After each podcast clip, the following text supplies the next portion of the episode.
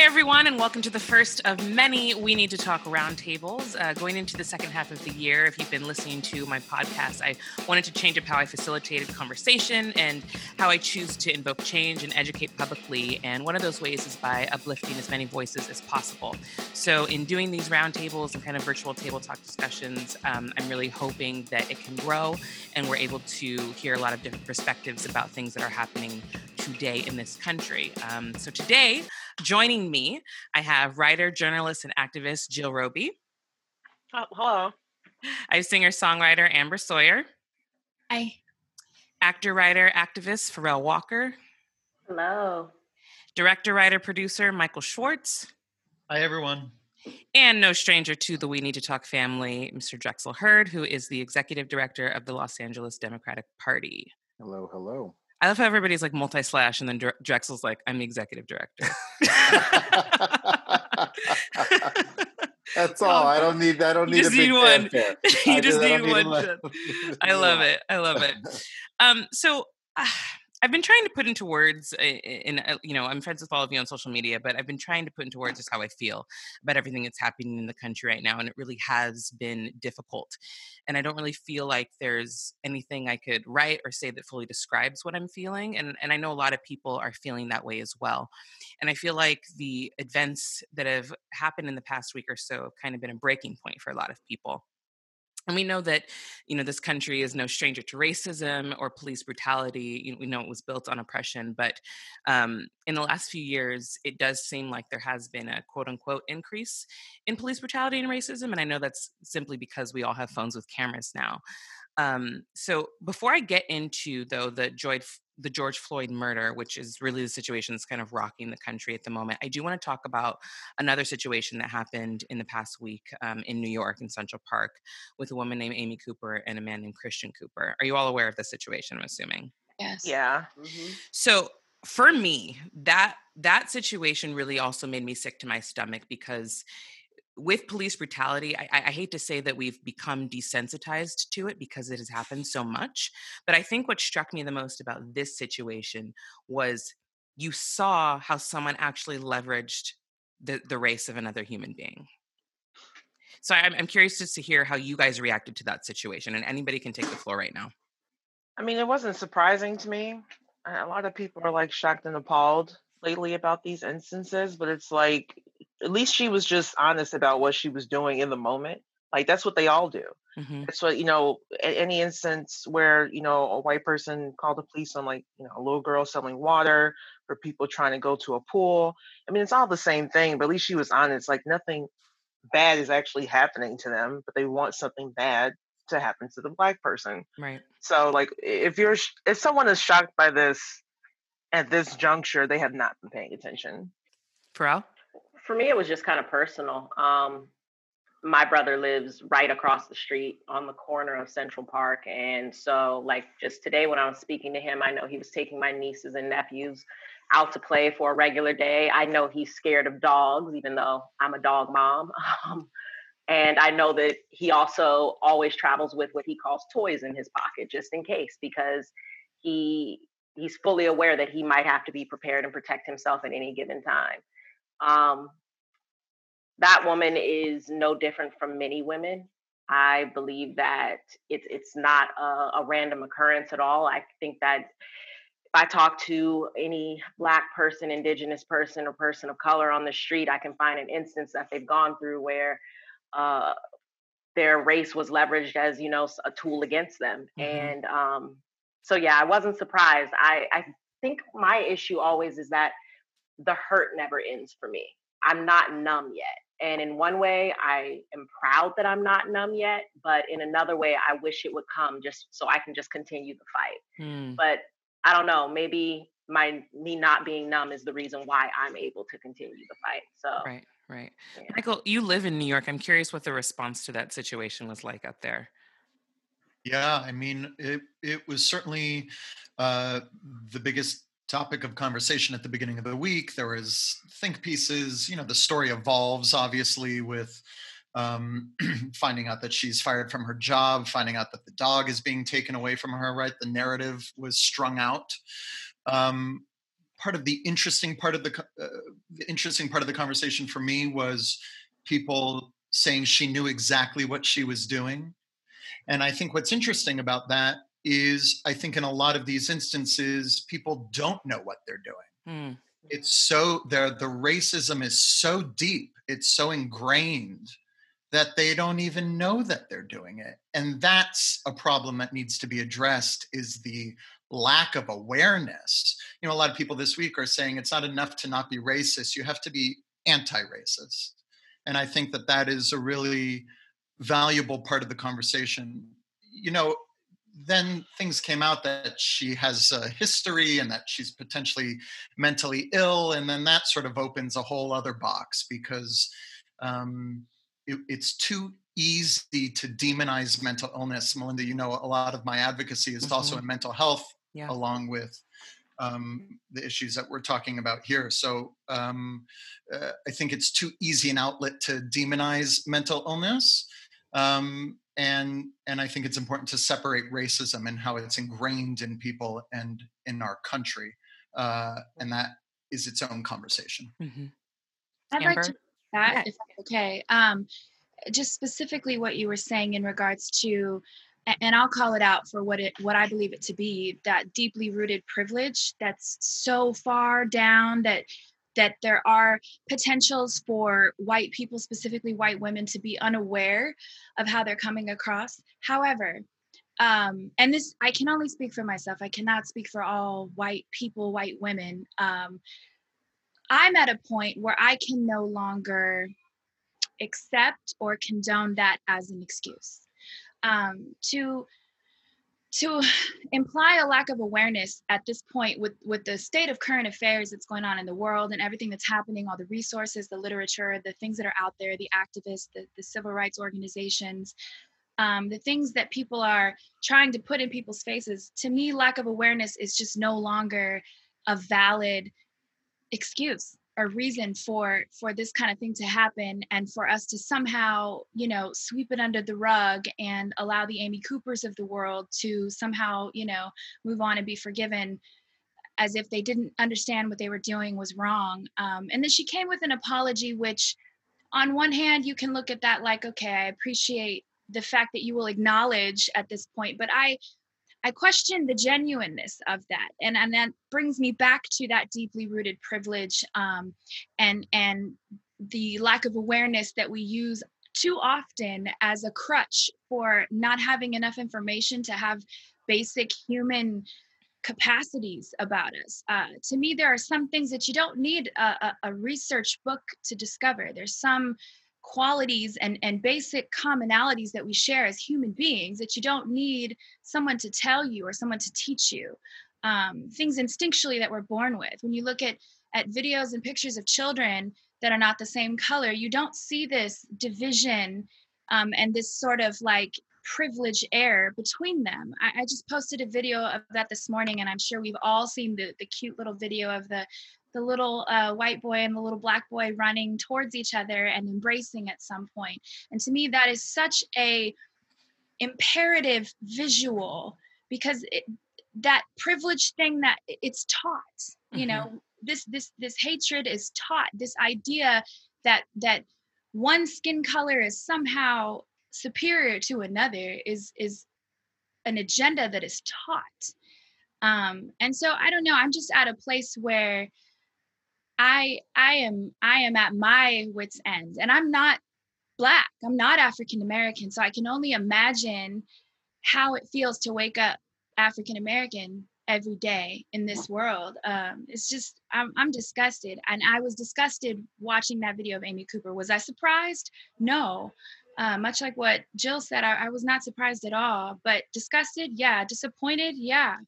You know, um, mm-hmm it's just it's past time and I, I was disappointed at her apology too like i said I, it's past time for, for these excuses to be relevant anymore there's too much information out there there's too much in your face out there you know to to to use that Right. I think what continues to surprise me with situations like this, you know, we always have the funny hashtag, the hashtags, you know, barbecue Becky, or like whenever we're calling people Karen, but it's it's it's in the age of the cell mm-hmm. phone. It's like you know that you're being filmed You know you're going to go on social media. You know this is going to go viral. Why mm-hmm. are you like it's a small hill to die on, really, for these people that continue to make these kind of choices to uh, honestly just actively want to be to he she was putting his life in danger pretty much is is how I viewed it. Like you're calling the cops specifically saying an African American man is threatening my life. He's filming you. You know that it's going on Facebook. Why are you making that choice? But it goes to what you said, Michael's like she probably didn't even know that she was doing that you know? mm. I, am sorry I, I, believe she knew. I believe she knew exactly what she was doing. I mm. believe her tone when you watch the video when she says well i'm going to tell them that an african american man is threatening my life. She knew exactly what that statement meant. She knew exactly that the cops were going to come and defend and protect and serve her and and not serve and protect right. the black man who by right. the way is a harvard graduate. And right. And he was bird watching. Like how threatening could he possibly be? This idea you know? The idea that we even and i was talking about this again this morning that that we celebrate the fact that he's a harvard graduate mm-hmm. we should absolutely do that but the fact that that is somehow worthy of a celebration is even privilege deeply rooted in itself mm-hmm. well what mm-hmm. makes him any different to be anyone else that can right. graduate from harvard so yeah it to me it's all she knew exactly what she was doing right right right it's go ahead yeah go ahead go ahead yeah there's this um you know this narrative of like oh it's mental illness or oh they don't know what they're doing like this Always, only yeah. specifically applies to white people and believe me she absolutely knew what she was doing. Right.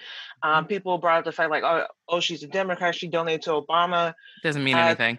no trump trump was a democrat. Yeah. That doesn't that, that's where right. all the cool celebrities are it's with the democrats so like oh it's like it's some sort of big deal. Um but no they, even in her apology statement which was going to be rejected as far as I was concerned anyway.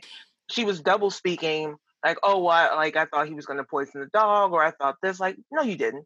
I, I don't know if you can use profane language now, so I'm like trying to mentally censor myself and when I want to call her. But no, you didn't think those things. Like, the, the threat was clear before she made that call. Right. The and when I say, absolutely yeah, and I, it's not. That, I know she knows what she was doing in that sense, but when I say that, I mean that like she didn't. I don't even know she realized that it was in her.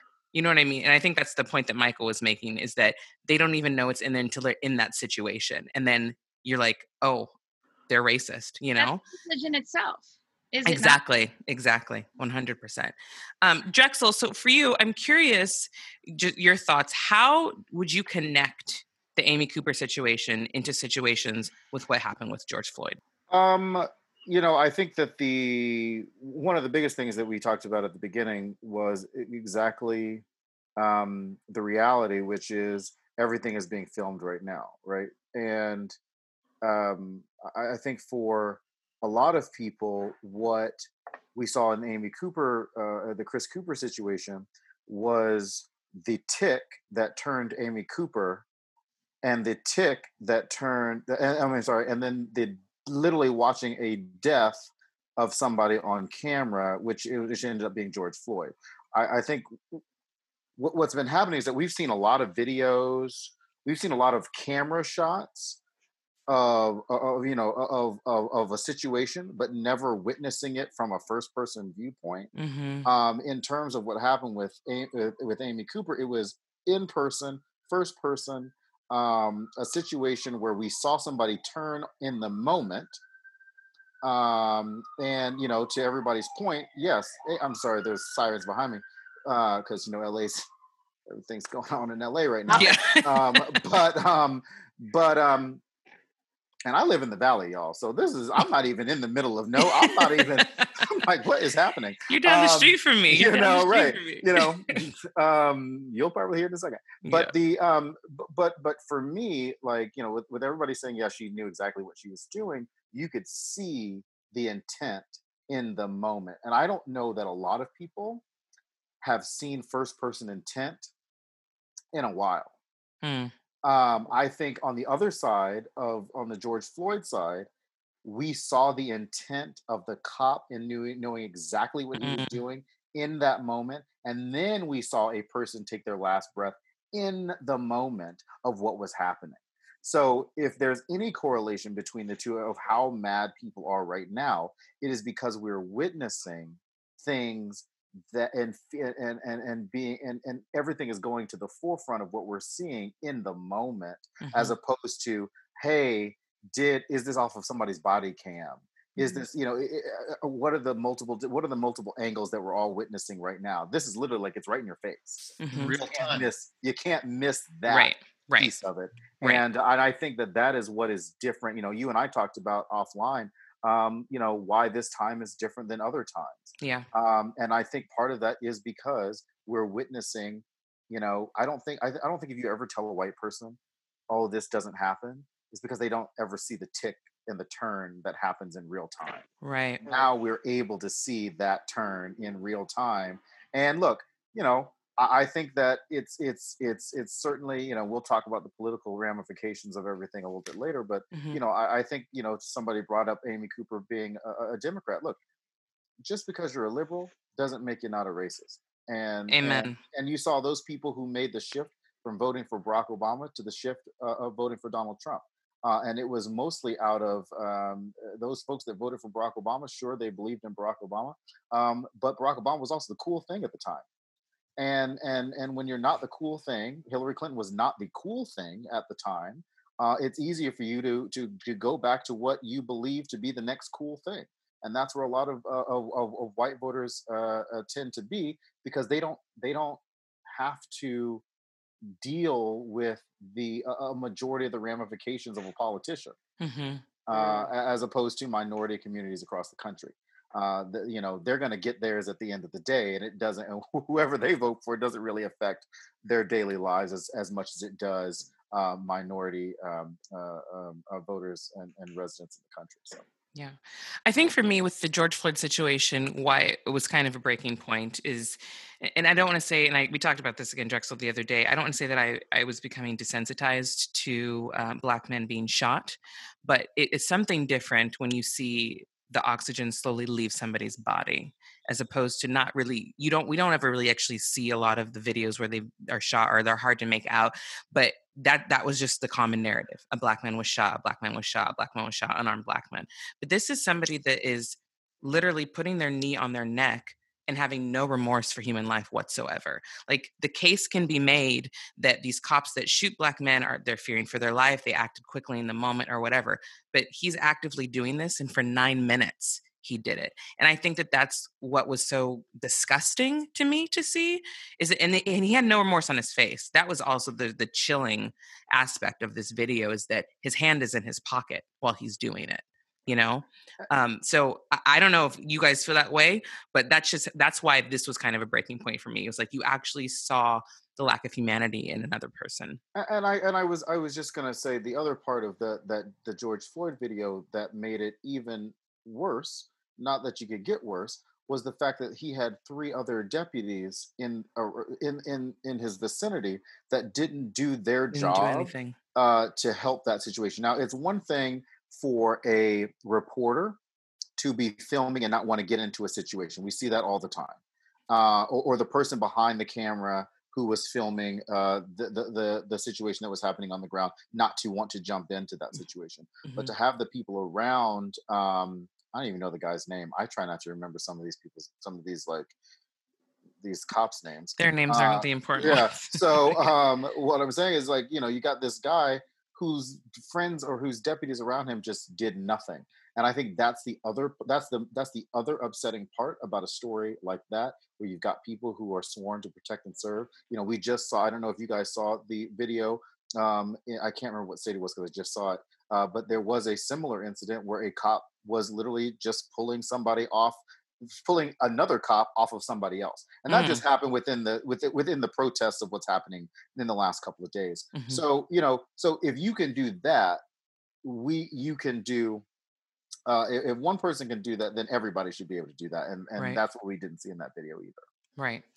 So all across the country where there are plenty of protests and riots happening and Farelle I would love to hear your first hand account of what you experienced because you were you were on the front lines yesterday and Amber you were there as well um, with the protests. So I'd love to hear from you guys uh, how the protests in LA are going and what your experience was like.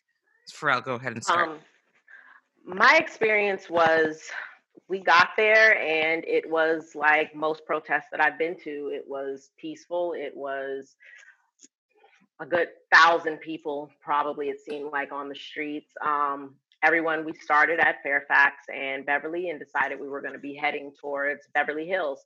Um, I was very happy already and appreciated the fact that we were not doing just downtown or an area where there is a huge predominantly black or people of color neighborhood because oftentimes the people who need to be faced with this the most are living in the other neighborhoods. So mm-hmm walking the streets and seeing Hasidic Jews, and you know, it was just it was very different from any other protest that I've been to in recent years, um, or ever.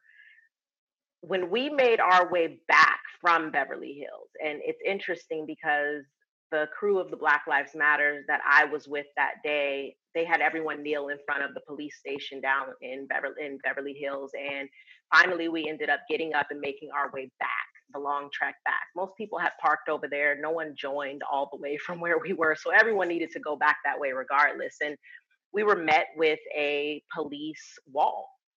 Um, and uh, we knew that it would be trouble once we saw the police wall. So there were, of course, some people at the front, you know, saying, Can we get through? Why can't we get through? We're peacefully protesting. I don't know what was said because I was too far back. However, I realized that we needed to go around. So everyone started going around another street. And that's when we ended up at the Whole Foods off of like Gardner and uh, Melrose. And at that point, things got really ugly.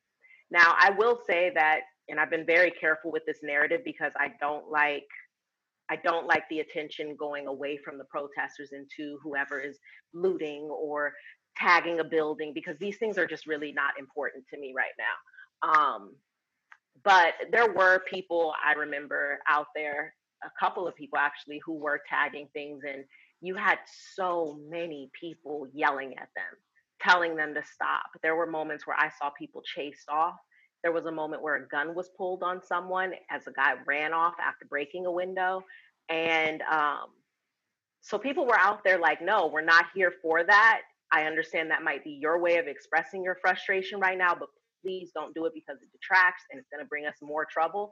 However, when we got to the Whole Foods, we started hearing a lot of fireworks. I had already been a witness to some cars that had been parked uh, by the police as barricades, I guess, and they ended up being burned. Um, but there was nothing that there was nothing that earned the result that we ended up getting quite quickly and swiftly as soon as we did reach that area. All of a sudden, that barricade, uh, I was standing next to uh, probably a 70 year old man at one point in time, and he was like, Baby girl, we got to get out of here because they're blocking us in. I have to get out of here. And he disappeared. I hear an explosion because I guess they're trying to get into the time. Um, we ended up having to uh, i was too far away from the whole foods. Whole foods is all the way in the back of a parking lot. There's a whole parking lot. You can see a whole foods parking lot. It's not small. Whole parking lot in between that and then you have on the street us having this wall. Um, that wall just became so angry and mm. you had all of us taking a knee at one time and then it became apparent we can't take a knee because it's not safe. Um, out of nowhere, an explosion went off. A woman comes running up. They're asking, Does anyone have a first aid kit? She has blood coming all down her legs. We did happen to have a first aid kit. So we're bandaging her up. And at the same time, we're being approached by these cops, all in full riot gear, charging us with their billy clubs, telling us to back up, back up. We get her up, we back up, um, and they stop. And so we're like, okay, I guess we're good here. So protest continues for about another two, three minutes before they back up, back up. We start to notice this is going to be the rhythm of things. And at that point, I was like, I think we got to get out of here. It's not making sense. Things just aren't making sense. And from there, all you saw was bullets flying because the National Guard came up with automatic rifles in a tank. And from there, we had bullets flying in every direction. They were firing blindly into the crowd. It did not matter. I saw so many kids who had gotten separated from their groups, kids crying, um, adults crying, people trying to snatch their kids that were there. And I managed to make my way to a side street. Um, and I was like, I think we could take this street all the way up and find our ride that way. Like we'll just walk up and we'll make our way back around to La Brea. Um, unfortunately, at that point in time, the police wall got an order that they could just go. And out of nowhere, I see cops just running. And so we're trying to get up this street, and I am thrown on top of a moving vehicle with uh, my fiance. Um, he puts his arm out in front of me to cover me. And at the same time, they're dragging him back. And I'm like, no, I'm holding on to his backpack. Like, I'm not going to be separated from him regardless. And I swung. Um, I matched with a uh, my my fist ended up hitting a officer's chest, and at that point in time, they're yelling at us, "Get the fuck up! Get the fuck up! Get out of here! Get out of here!" And I'm like, "We can't even leave! Like, what do you want us to do?" And they push us back onto the cars, and at that point, they start firing bullets at us, the rubber bullets. Um, luckily, Devin had his arms over me still because instead of me nursing his wounds, it probably would have been in like my soft stomach. And I haven't done a workout in I don't know how long. So I, I definitely would have been internal bleeding or something or other.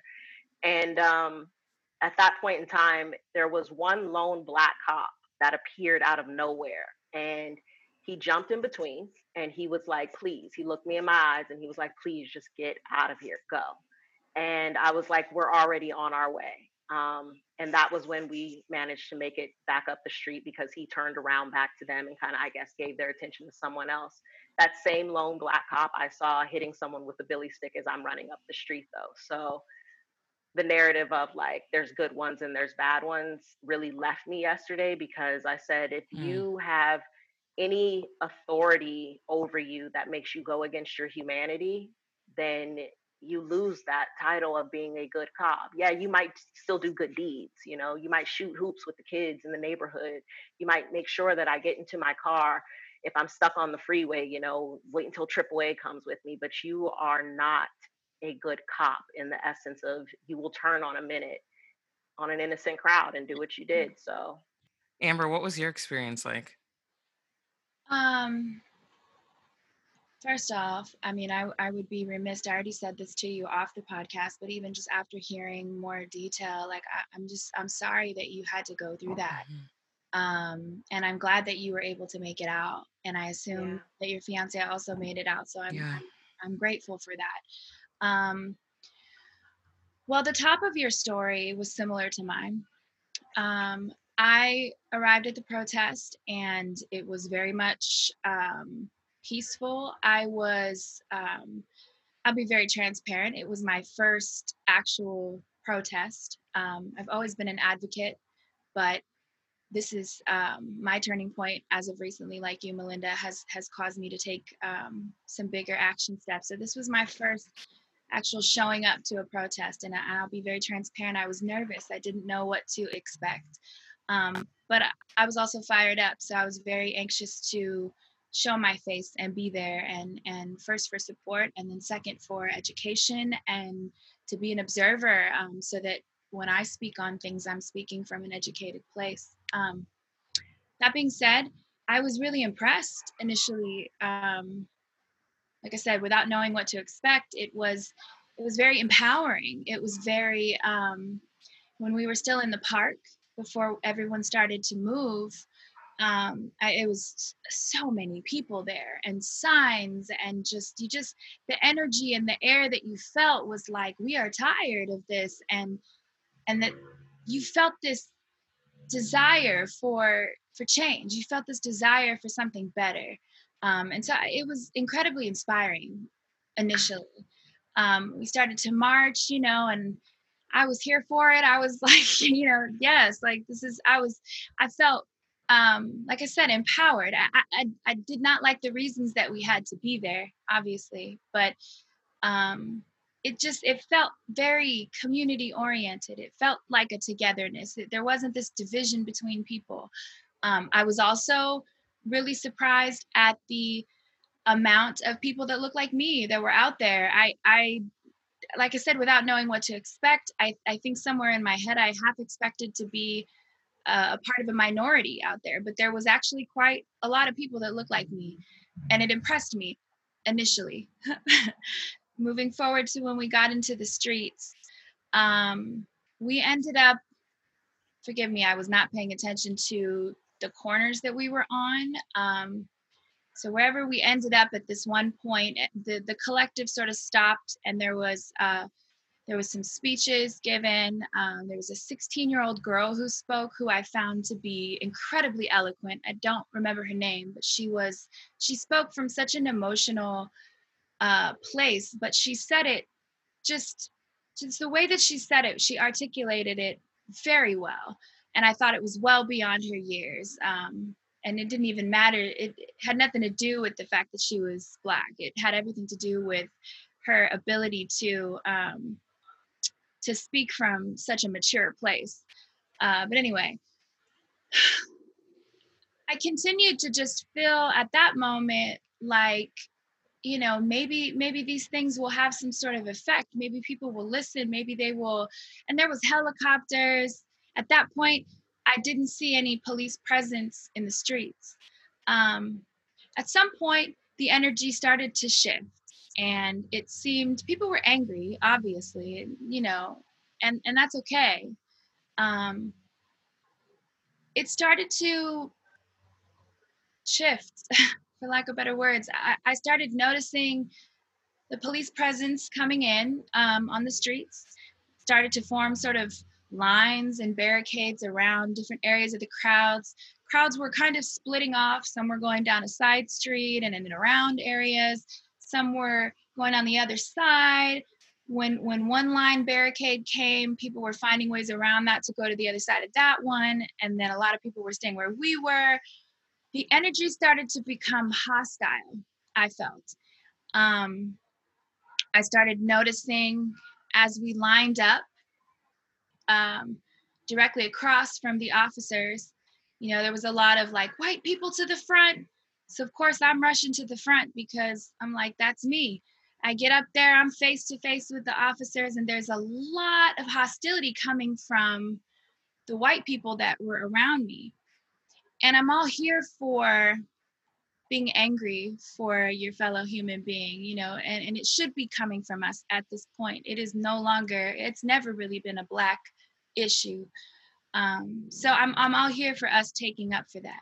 But where I felt really disappointed um, in people who look like me was was to your point, uh, Farelle. I started seeing a lot of tagging, and I started seeing a lot of instigating from the white people in the front. Um, now we've all seen that picture of the the white people that created the line in I guess it was Minneapolis. Um, and that looked to me like a solid stand of people just you know coming together and just holding their ground. This felt very antagonistic. Um, this felt very instigating. Um, once again it's hard to gauge that you know is it okay for people to be angry and isn't it okay? I'm angry. Um, and i can get very passionate and i can get in people's face with the best of them but I didn't feel that what was happening or what I noticed was productive. I, quite the opposite. Actually, I felt it was counterproductive to the point that Black Lives Matter was was attempting to make. Um, so to that regard, you know, there was a lot of. I think I feel like there's there was a lot of um, conflict of interest even among that group of people um, to the point where some people were like, hey, you know, don't do that. And, and like you were saying, Farelle, people started getting called out for doing that. Like, hey, that's not why we're here. You know, that's not helping the cause. Um, ultimately, I think the saddest part for me about that part of my experience was when I was home later and was looking up online news sources. The narrative that I was hearing was that, you know, the Black Lives Matter movement had turned unpeaceful and that black people were looting and that black people were uh, defaming buildings and, and burning police cars and um, breaking windows and and you know causing disturbances and, and instigating and all this stuff that i witnessed with my own eyes people who look like me not black people. And so i was i was infuriated infuriated when i got home and i saw that because it's disgusting to me that the same media that controls the narrative continues to project a narrative that's not accurate for a cause that these people from Black Lives Matter and Black people in general never asked to be put in to begin with. So like my experience with the protest sorry go ahead oh but that's why it's important for you to say your firsthand account so that absolutely. people can completely absolutely. yeah absolutely and it should come from me and it did mm-hmm. i made a video i put it out and i uh, will continue to do all of those things because at, at this point it, it needs to come from people and that's why i went to be honest i needed to see it with my own eyes I needed to to be able to say, no, I'm speaking from an educated place. This is not from a biased place. This is not because I've dated a black man. This is not because I have black friends. This is not because I'm immersed in a culture and an industry that I respect and love. This is because I saw it with my own eyes. Mm-hmm. So, yeah, I mean, I was I was empowered at some point and also disgusted. Well, Farelle and Amber, thank you guys for being there. I would be there if I didn't have a little one. Absolutely. if I had um, a little one, I would not be there. Right. um, Drexel, uh, for you, I'm curious, how much change do you think that protests do end up bringing about politically? Uh, well, obviously, I think they bring a lot. Mm-hmm. Uh, pressure campaigns play a huge role in in politics. Um, I don't think that you know, you know, I, I, think that MLK, you know, the March on Washington was a protest in itself. I mean, that that that uh, any any civil rights uh, um, action, you know, was was a form of protest, uh, and then subsequently a uh, uh, a pressure campaign. Um, same thing uh, with the Stonewall riots in, in, in New York City. Those things were pressure campaigns, and mm-hmm. and we're still dealing with those um, uh, uh, today. So I think that protests, uh, when when I don't I don't want to say when done correctly, uh, but essentially when done right and when used correctly, um, uh, have a an opportunity. I think people. I think protests. And I say this, and you and I've had this conversation about Black Lives Matter before. Mm-hmm. I, I think that there are I think that one of the one of the um, hard things about people rallying around Black Lives Matter is that there's not one central leader calling the shots, mm. and it's hard for people to listen to a bunch of people talking as opposed to having one leader say, "This is the shot that we have. We need to move forward, and we need to do that." And uh, and so sometimes uh, because sometimes messages can get convoluted and so um we already see that with the riots people exactly, showing up exactly. and vandalizing so, and then tagging it to right and black then Lives and Matter. then and then you got black lives matter la putting out statements like no we were out by 2 p.m right you know you know so so i i think i think that's that's part of the because then you know i said earlier i was like well then who was everybody else from from 2 p.m to, to 10 p.m i can right. tell you what black people were not out there at, at, at 10 p.m okay that's just not what people were doing right? So if, if anybody was you know looters and stuff like that that's happening out there listen uh, uh, i say this i say the same thing about uh, about what's happening with our immigration uh, conversation right? Which is the reason you don't see a lot of, of, of quote unquote crime from the latino community is because they're just not interested in that. You know black folks aren't out there looting because first of all why we want to put ourselves in that situation and B, we certainly not going to attack our our own black owned businesses. Like that's just not something that that the black community is interested in doing. And so then it's like, who else is it then? Well, there's only one. There's only a handful of people that it could be. Um, but I, I, think when it comes to putting the pressure on uh, elected officials, um, there, there there are protests matter, and I think you know uh, certain types of politicians certainly hear that. Um, some people use it to their advantage, unfortunately. Um, but I'd rather them use it to their advantage and get things done than not at all. Mm-hmm. And so, um, yeah, so I think that's kind of where where protests uh, have historically been been um, well positioned to, to, make some change and successful. Yeah, um, Jill, you post a lot on social media, kind of about the elections coming up in November and people's views on Trump versus Biden. And I'm curious how you think this specific situation is going to play into the elections in November. You know, I think it might play better for um, perhaps white liberals and progressives. I mean, I, you know what? I really don't know. Um, I'm I, I don't understand the comparison. There is no comparison between Joe Biden and Trump. They're just not. Other than that, they're both two white guys of a certain age. It stops there. In all honesty, um, here you have a, and I don't even like to call him this. Here you have a guy in the White House who likes to uplift white nationalism, white supremacy, uh, Nazism, whatever. Um, and under his presidency, we've seen an escalation in hate crimes. We've seen an escalation in hate groups. We've seen an escalation in you know people feeling more comfortable with their racism. So to sit there and say that you know Joe Biden is exactly the same, just you know in a blue hat, right? Joe Biden is not promoting uh, violence against minorities. He's not promoting violence against Black people. He's actually doing the opposite to anyone who's actually been paying attention. And that's part of the problem is that people are like, you know, they're not paying attention. They're not doing their research. Like, really, all you got to do is look at Twitter or Facebook. And you can see his posts, you can see his videos uh, where he's condemning these things. And what was important to me is that back with, eh, not that that was this long ago, but with Ahmaud Arbery, he called it a murder. He didn't use, you know, legal jargon like, well, technically, like he was killed. Like we can't say it's a murder till there's a conviction. Blah blah blah. All that BS. He called it a murder. He called it for what it was. And to me, that is important for you know the leader of the country to call things for what they are and not to say very fine people not to say you know well we didn't see the full tape which is what trump said oh it looked bad but we didn't you know i don't know if it was edited you know that kind of double speak and dog whistle language you know which is what he does all the time and for people to be blind to the fact that this is this is pushing the narrative against of, of anti-blackness mm-hmm. it's pushing the narrative of anti-blackness blatantly so and for people to not understand that and they're black people too for people to not understand progressives black people, white liberals, get your shit together. Pardon my French, but get it together because this is also very important. Like we are devolving. We are devolving in real time.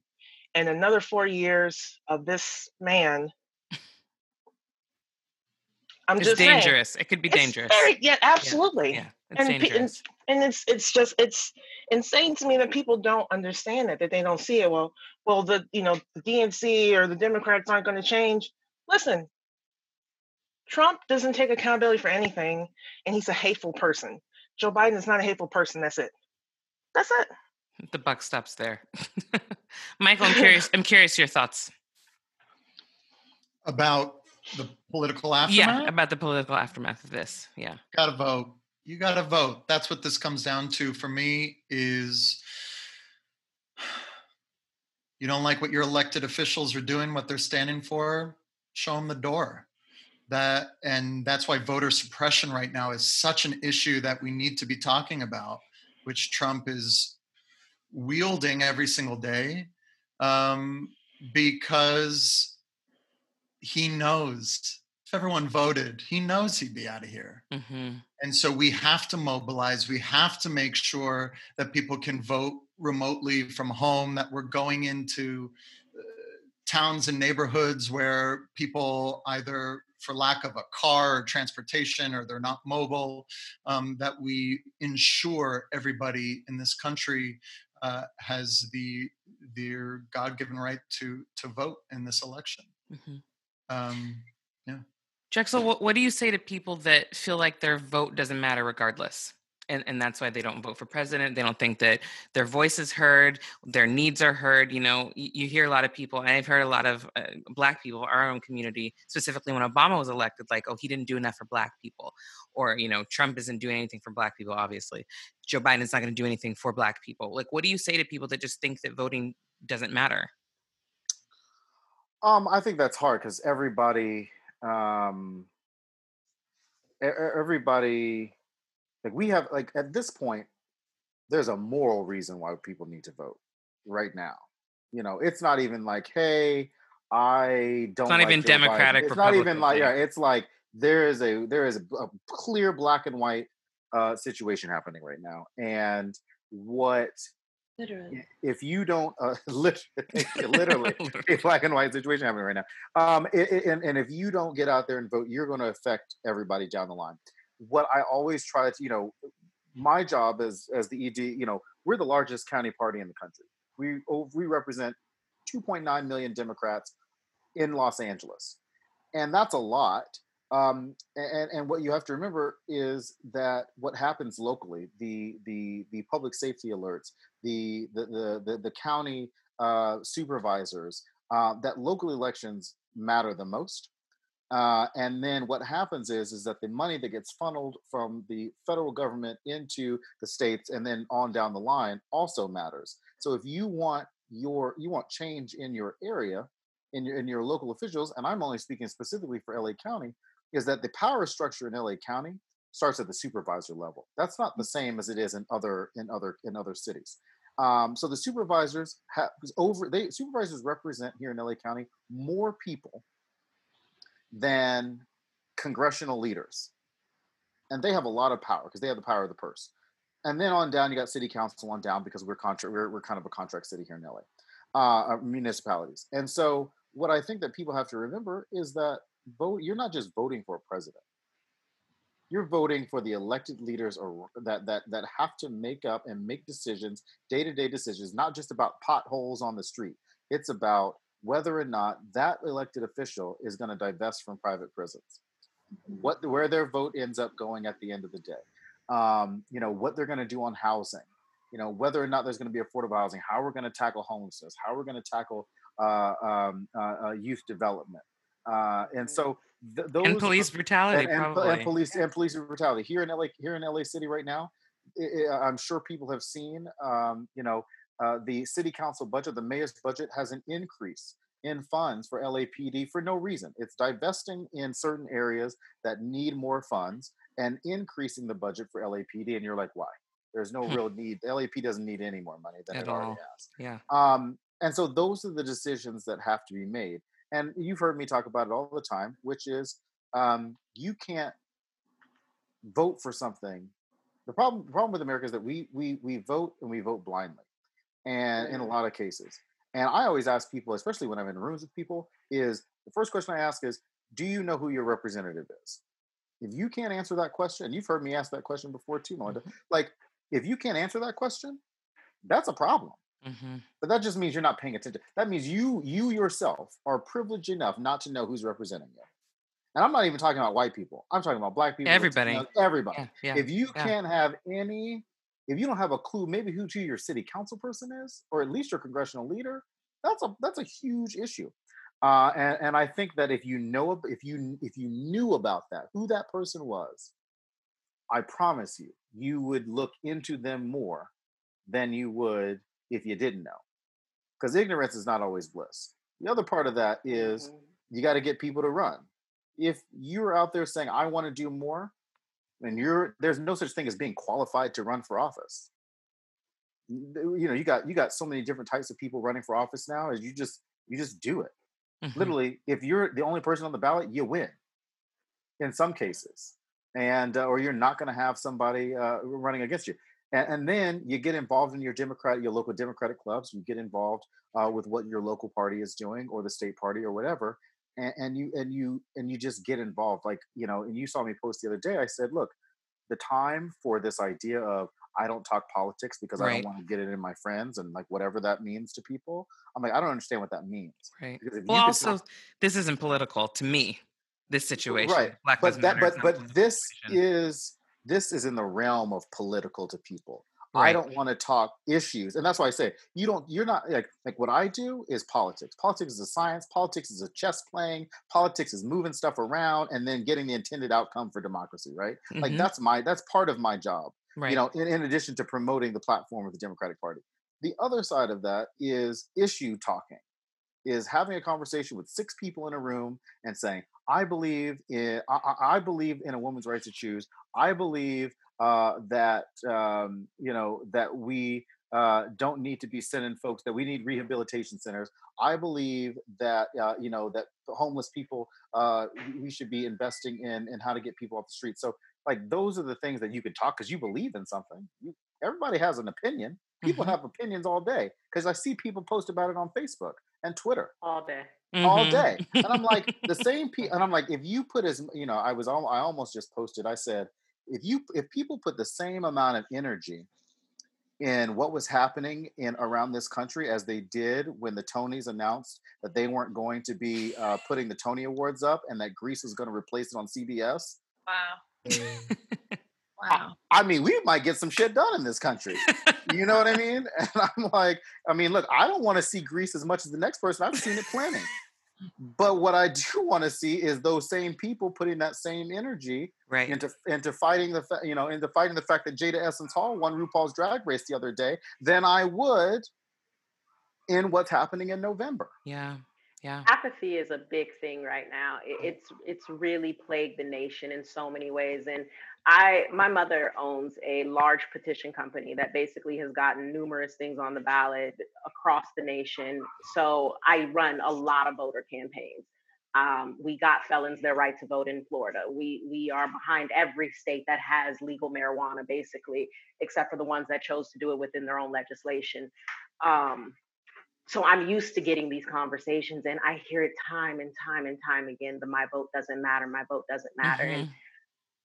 I I always have the same words as you do except for when they tell me things like well if it matters then why have we lost three elections to the electoral college you know and in moments like that I, I don't know Don't I have- don't have an answer for them Exactly. because exactly. and that's the only that's the only time but i, I feel for them i really do and it, it never discourages me from telling them well forget the presidency like you said who's your councilwoman what's going on in your your little community because that matters probably and it impacts you also more often than Mhm. what the president does Sure. not this president because Right. he's going to be getting you know supreme court justices and, stuff but And- yeah And I would say to to to to help uh, to help that answer, I- I would always say, hey, look, there are states across the country that are moving. Uh, legislators, or, or I'm sorry, state leg- state legislative houses that are moving towards um, making the uh, electoral votes of their state uh, correspond with the popular vote of their state. there are states there that are. are. doing that. So if you so if you can realize how important state senators and state assembly members are to getting to the question of what about the electoral college, you've got states that are already moving towards that um, to- towards rectifying that problem. But it Yeah. has to start within the state.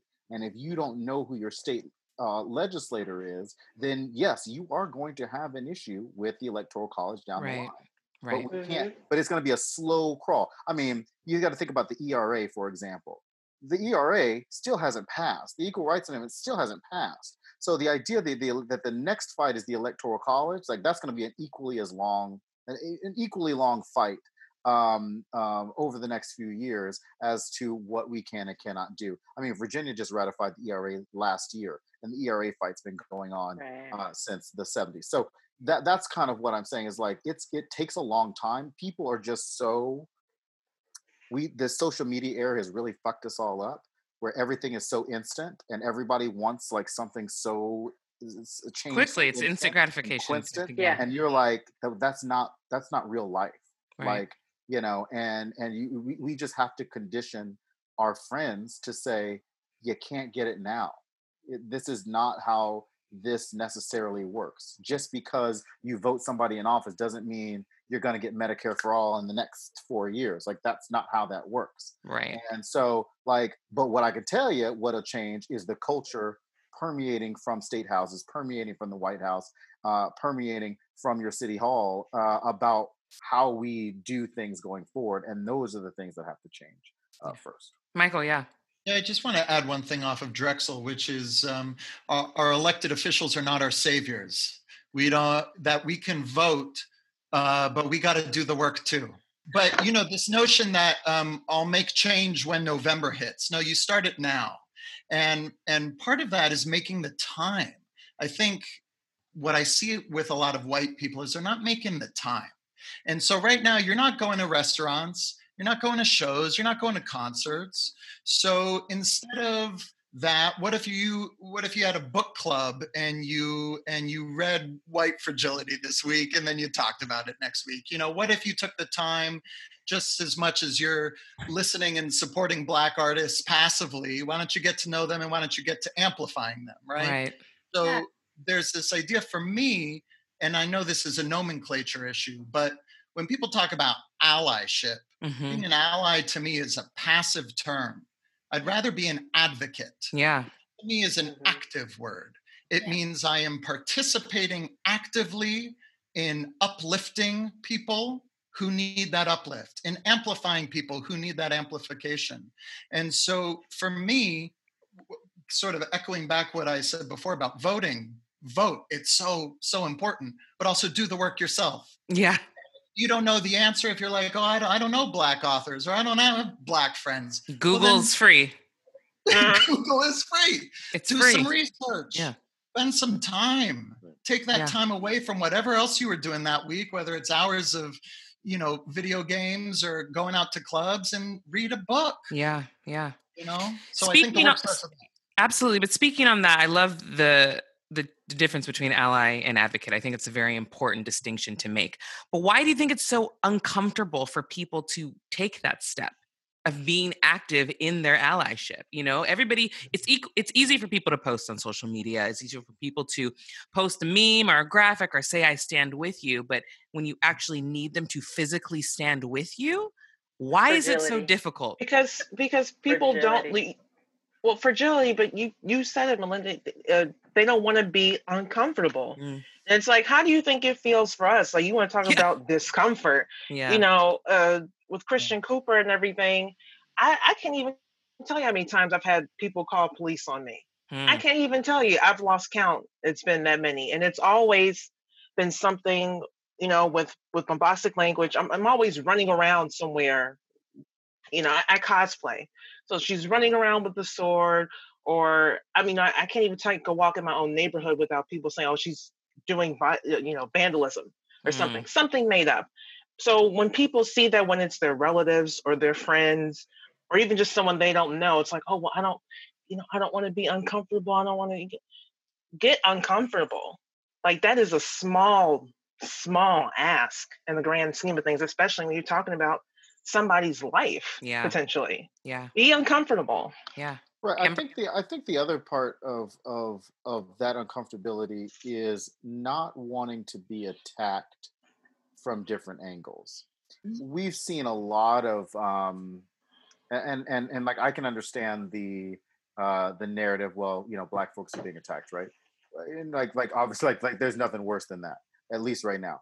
I think a lot of people don't know what to say because they're afraid that one or two words of what they're going to say could trigger something else from happening. Mm. Uh, can trigger a negative reaction, an unintended negative reaction to whatever they're saying. I just read a tweet from a city council member uh, earlier today that I got a call about at 9 a.m. this morning. I'm still asleep. That somebody, that literally three words in a tweet changed the whole thing. And, and, and, and, and I literally was like, wow, this person had two two tweets back to back, and three words change the whole meaning, mm-hmm. right? And so, and I think people have to realize that, especially in, in, in elected officials, you know, that that their words um, could have consequences, and they just have to be a little bit more careful about what they're saying. But that's probably um, probably another reason why you don't see people um, uh, doing or saying more because they don't want to be perceived as um, as as just not being not doing it right. And the amount of calls that i've personally had from my white friends and text messages being like i don't know what to say excuse me um, it, it, tells me that they just need a little bit more guidance on what to say. And I t- told them the whole time i said you don't have to do anything.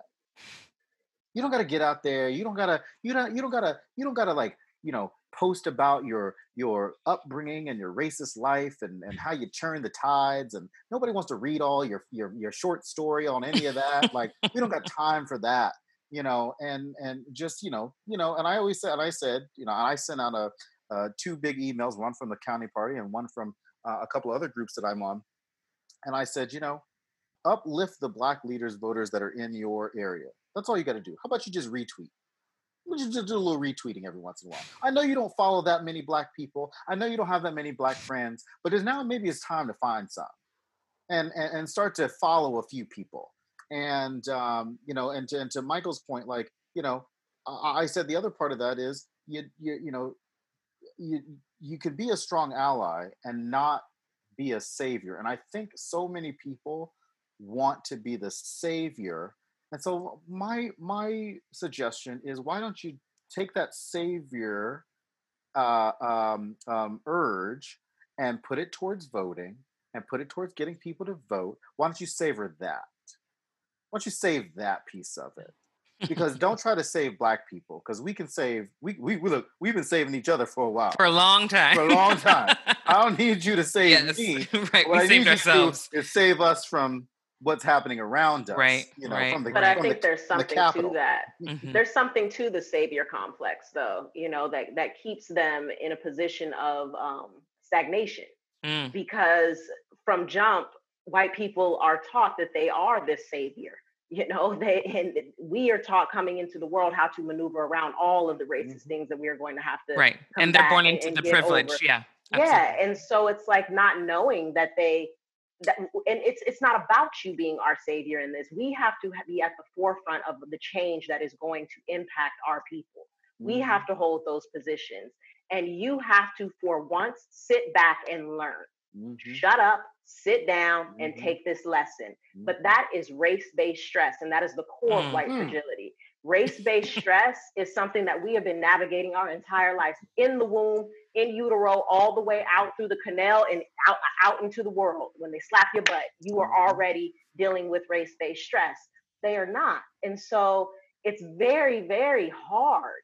And I can't imagine having never had any of the lessons that I had to all of a sudden be told in my adulthood you know, that I'm a racist or I'm, I'm upholding white supremacist ideologies or yeah. any of the other yeah. things, you know. I mean, I get chills thinking about how I might react and how that might make me feel like no that's when you immediately hear the but i do have black friends and mm-hmm. my one mm-hmm. black friend she really loves me you know and right. it, it, like mm-hmm. the excuses that all of a sudden come out to defend themselves because they don't know how to even move forward with that information mm-hmm. it's personal to them versus that, you just sitting down yes. and taking it exactly. and that and that goes back to the amy cooper story mm.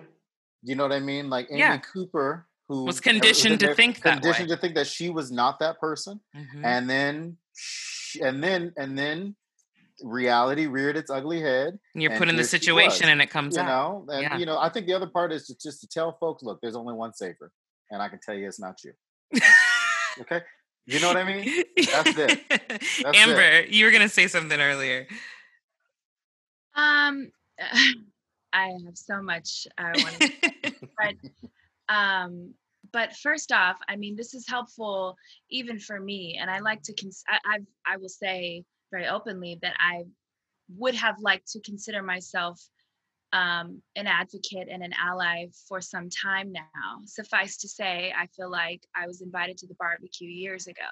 However, um, I, even in all of that, am, am very much aware that there's so much that even I don't know. And there's uh, so much yet still to learn. And, and even in, even in all of that, if I ever get to a place where I have some level of understanding, um, I'm never going to be black. So at the end of the day, like the bottom line is whatever I am able to understand will never be a full you know grasp of what that is like. So gosh um i think that there is what i'm noticing and i'll just speak to my experience recently um, in in trying to connect with other people who look like me and figure out what we can do um, or say or not do or say um, there's a lot of fear,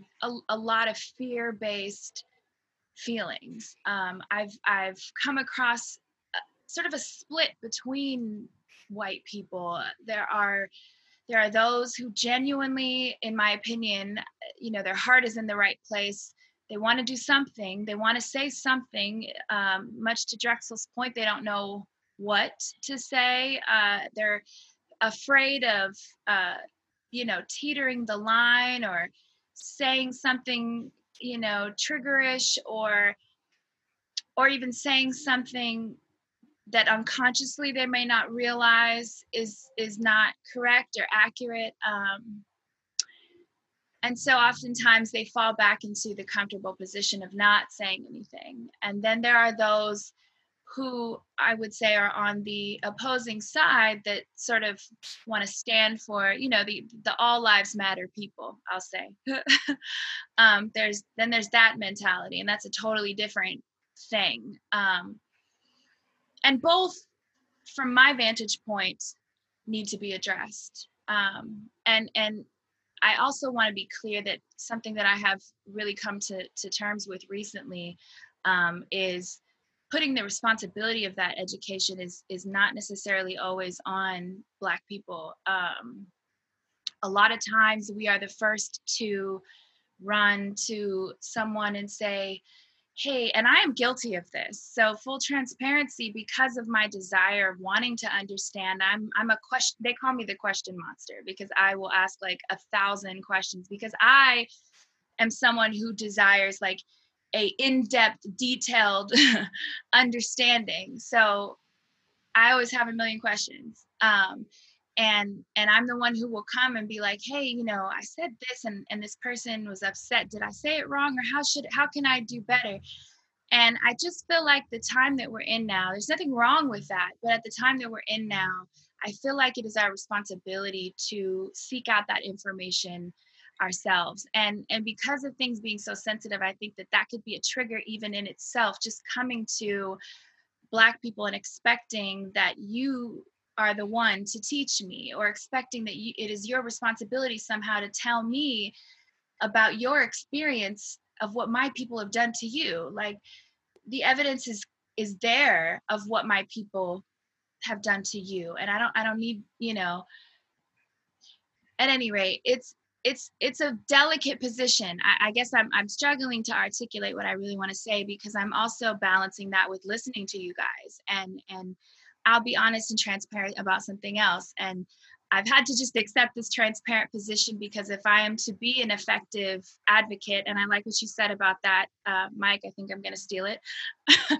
um, I, I, desire to be an advocate and not so much an ally. And that is, allyship is, is, is, a real gray area. And I don't want there to be anything gray about where I stand. So, um, you know that being said i i um, was listening to what you were saying uh, Farelle and drexel about the voting process and and um, all of that. And i tend to i have tended to in the past sort of leave politics off of my social media and not really get into it too much. It's heavily controversial. And where i grew up a lot of people voted for trump where I grew up, a lot of people are conservative, they're narrow minded. One of the main reasons I had to get the heck out of there. um, but also, I, I desire to educate those folks on where they might be wrong. And I can't fully do that unless I am someone who is also making sure that I'm educated on who my local leaders are. I don't know. And part of the reason why I don't know is not because I don't desire to know, is because I I fall under what you were saying, Farelle, about feeling as though it doesn't matter or it mm-hmm. doesn't count or or the ideas about the electoral college. I will say um, I don't currently feel that way, and I recognize that I feel that that's been sort of a almost a, a privileged potentially ignorant standpoint it's it's much easier for me to just go oh you know i'm not going to vote because it doesn't matter anyway. And then it doesn't require me to to put the work in and and seek out the information and the knowledge and then follow through with a vote. Um, there's a lot of energy that goes into that and if i don't have to expend it it's much easier for me to sit on the side of i'm just not going to vote. But the point that we're at while politics and while this issue, Malynda, like what you were saying, is not political, the solution potentially could be. So if I am someone who says that I want to be an advocate and I want to be an effective advocate, how can I say that and yet still not be educated on uh, the political aspect of what may contribute to a solution? Mm-hmm. So, mm-hmm. I Drexel, if you have, um, and I can seek this out too, so I'm not relying on you for the information, just to be clear. but I think it would be helpful for other people who have maybe taken that stance in the past, who see now that that we do need to kind of make that effort um, and do our due diligence.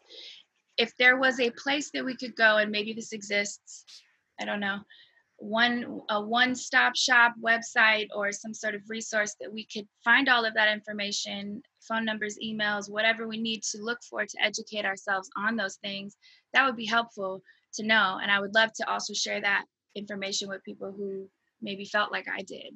Yeah, I think that it, that it depends on where you live. Like if you're in LA County, obviously the LA County Democratic Party website, you know, has a lot of that information um, on it, and we're constantly building um, uh, the information that goes on there.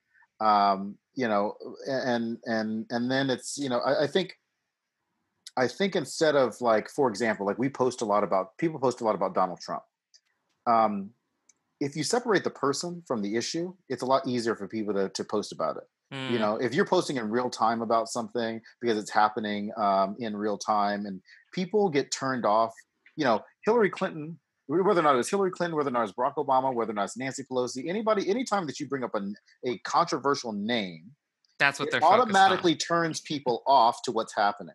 Right. But the moment that you talk about the issue that's at hand, people respond a little bit easier and a little bit have a, lo- a little bit more comfortable uh, have a little bit easier time responding to that i think you know if you're you if you're posting and you're the problem with with with and i and i'm i'm, I'm just uh, assuming that part of the reason why folks don't who, who come from areas that are predominantly republican or predominantly trump uh, areas is because they don't want to have to deal with whatever is coming from back home you know they still have family in those areas and they don't want to feel like they are causing any more trouble than they have. But sometimes you just got to cause trouble. You moved out of there for a reason. Now it's time to cause a little bit of trouble. Yeah. Um, the other part of that that i always tell people uh, is that all politics is personal. You, you just mm-hmm. can't escape it. You know whether or not this this issue is not political it is political because it's personal. And and um, you know uh, that's the reality that we live in. Mm-hmm. and uh, so you know, I, I, think that that's another way to kind of get through ap- apath- apathy is to apply it to your personal experience, apply it to your personal life, um, and and and find the things that connect you most with what's happening and then your friends each of us have different you know Malynda and i talk about ab5 here in in, in los in, in california that's affected so many um, um, independent uh, contractors con- independent yeah. contractors mm-hmm. that's a personal issue that is mm-hmm. affecting so many people at the state level. That has nothing to do with Nancy. Has nothing to do with Trump. that has nothing to do with with Adam Schiff and and Russia and all that stuff. That has absolutely everything to do with what's happening here in California and to the people here in Los Angeles. And if you know that, and you have friends that are affected by that, it's easier for you to say that's affecting my friends. I don't like it. We got to figure out how to do it. Mm-hmm. We got to figure out how to make change in that. So, you know, I would always say find the things that that are that that, that are important to your inner circle. Start there, and then go for, and then and then go from there. Yeah, that's sound advice. Absolutely. Before we wrap up, um, I do want to kind of go around individually because I think it's important to say what you guys think is next and what people need to do in order to move forward and move past this. We've seen protests before. You know, Black Lives Matter isn't a new movement that's been happening. Police brutality, like we're not, it's not a new thing that's happening. So, where do you think that we're going to go from here? And what do you think people need to do next? And what may you even do personally next to move forward? So, Michael, I'll just start with you. Oh, Lord. Um, so, I can't get over this video I watched this morning. Um, of a 31 year old man, a 31 year old black man talking to a 40 something black man, and then a mm-hmm. 16 year old black man comes yep. in. Yep. Teenager. Yeah, it's it's unreal. And the thing I can't get over is um, the guy in his 30s saying to the 16 year old, and Malynda, you know, I've worked with uh, a lot of high school age black men of co- black men and men of color through All Star Code. Mm-hmm. Um, was saying to this 16 year old, find a better way. because this ain't working. Find a better way. And what's so interesting to me about that, especially Malynda, now that you're a new mom, whenever people lately, you know, I'm in my mid 30s, people are like, oh, I can't bring kids into this world. And I say, yeah, but what if they're the generation to change it? Mm-hmm. What if this new generation is the pivot point? Who knows? I'm an optimist. But I think it's so important to focus on the new generation. I think it's so important to reach young people mobilize them, get them interested in voting, get them interested in their local government, their local communities, like you're saying, um, um, Drexel. And um, uh, and I think we have to keep these conversations going. So, Malynda, the first thing I'll say is thank you. Hmm. Because you have no obligation to do this. None of you have any obligation to talk right now, to answer anyone's questions um, and keeping this conversation going and not stopping it, not uh, squashing that flame, is to me what will hopefully one day be the turning point. And I think it's gradual. We have made a lot of changes in this country. We always forget we're a new country. We have made a lot of changes pretty quickly, and we want them to be quicker. So we got to keep going. We got to keep going. And I think a lot of that is with uh, young people. Jill? Um, I, I think I think uh, this whole thing has created a, a, an overt turning point. Um, I call it more of a rebellion at this point after so many, you know, deaths, murders. Um, and frankly, right now it's nice to see. I, I thought the turning point would have been Tamir Rice. 12 year old boy, murdered in broad daylight by cops. Nothing happened there. So the only thing I think right now I, I feel like I can do, and I hear this come up a lot, is um is to educate where I can. Uh, I may not be diplomatic about it. I don't feel obligated to be diplomatic in my approach, but I think it's important to to educate where if if if you see someone who may be open to listening, and a lot of people aren't open to listening, but I will make it you know my business to to educate those who are Otherwise, someone else will be speaking for me.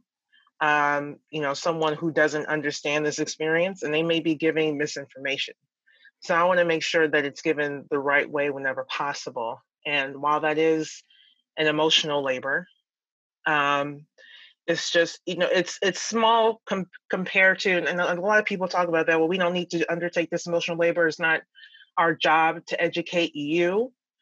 Um, but when you when you think about the the history of you know civil rights and and the things that our people have gone through it's relatively small in comparison. Um, i can donate that time when necessary and i will continue to use my platforms my voice and my writing to to just try and lead people in the right direction if i can mm. great Farelle. Mm.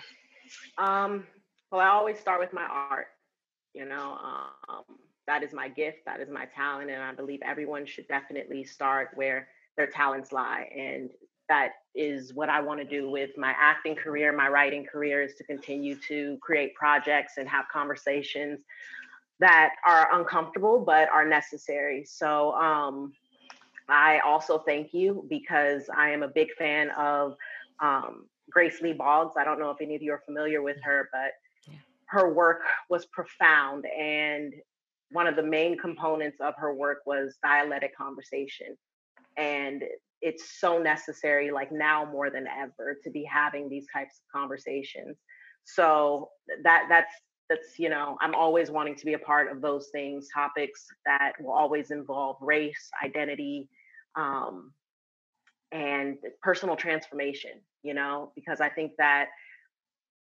our our how we speak to the evolution of ourselves is very important in recognizing that where you started is not where you have to end mm. and people from all walks of life really looking at themselves where they stand and really doing that man in the mirror thing and saying okay where where do i want to end? Who do i want to look like five years from now 10 years from now? So that's big for me. Um, i also am very active in mass liberation projects and i encourage many people to take part in that because I feel that a huge part of our Black population has been and felt the effects of mass incarceration. And so, if we can end that and start to decarcerate, then we will be making waves of change for many families and many structures that have been, you know, um, completely denigrated. And so, Mass Liberation of Nevada, I always tell people to go there. They have a website. It's a great place to gain knowledge and participate. Um, we are able to get people out of jail all over the country, and we do that. Um, also, one other thing I was going to say was um, Layla F. Saad. I hope I'm pronouncing her name correct. She has a book um, about and a whole program about being a good ancestor academy, and I encourage mm-hmm. people to do that. Really dive into understanding who you are, no matter what race you are, no matter where you fall. We all have humanity, but they, we all have responsibilities, and mm. so learning how to navigate through this very very tumultuous time is is very important for us to all see each other on the other side of it right. amber once again i'm struggling to articulate uh, the words and i'm really just trying to be a sponge um, so i guess i'll start there um, if if this experience um, and i say this experience if the most recent events that have happened have shown me anything, it's that um, the best thing that I can do is learn. Um, the best thing that I can do is be a sponge. The the best way that I can advocate is to be able to speak um, from an educated place.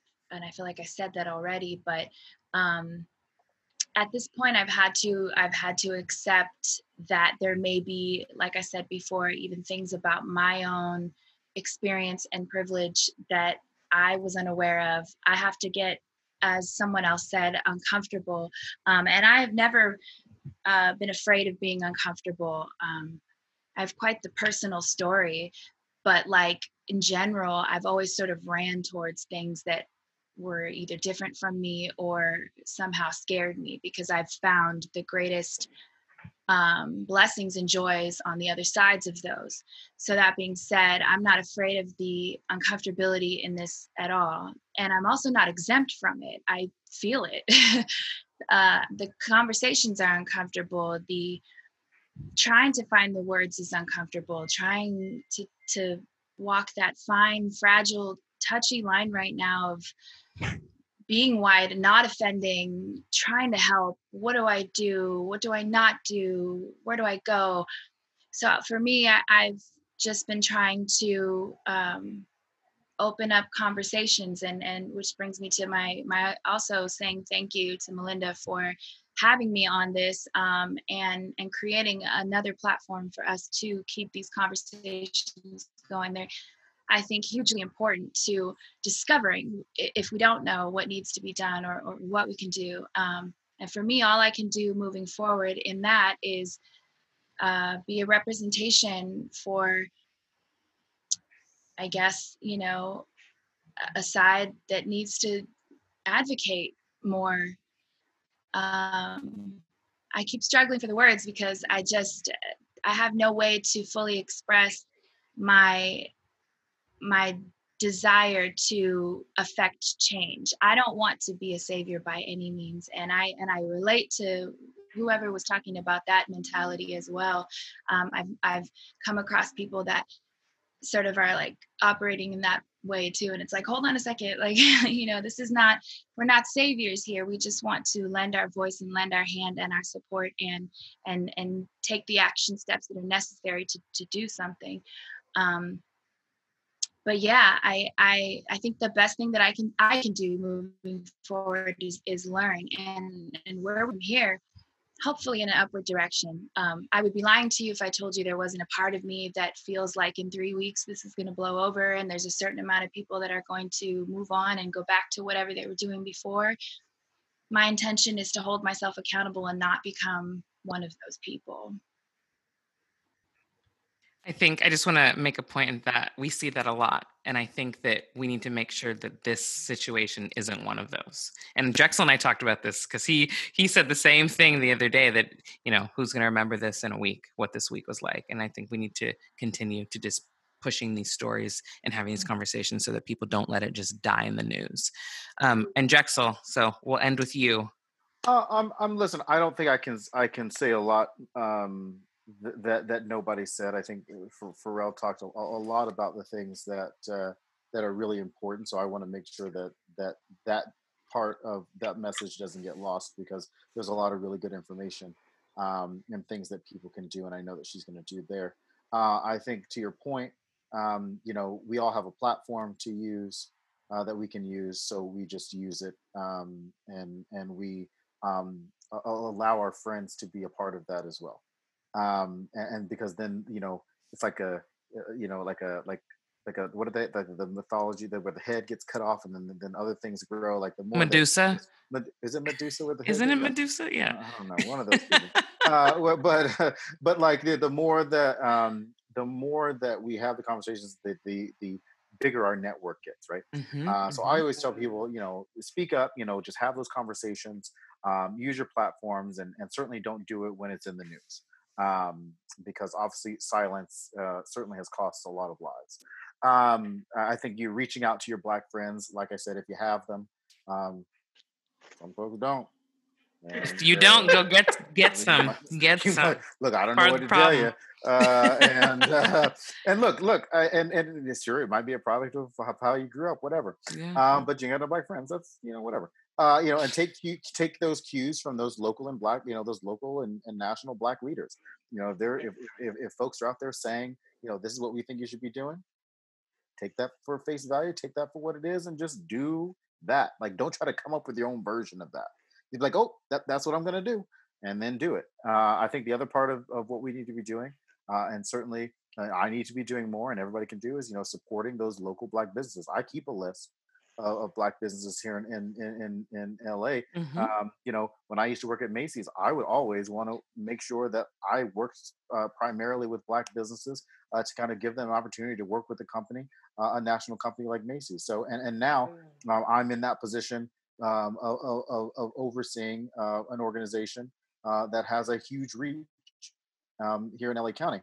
And the other, the last, you know, the last thing is I think is just holding. You know, once you figure out who your elected official is, it's holding them accountable yes. for the things that matter to you. Yes. And um, and and and having those conversations because everybody has a district office.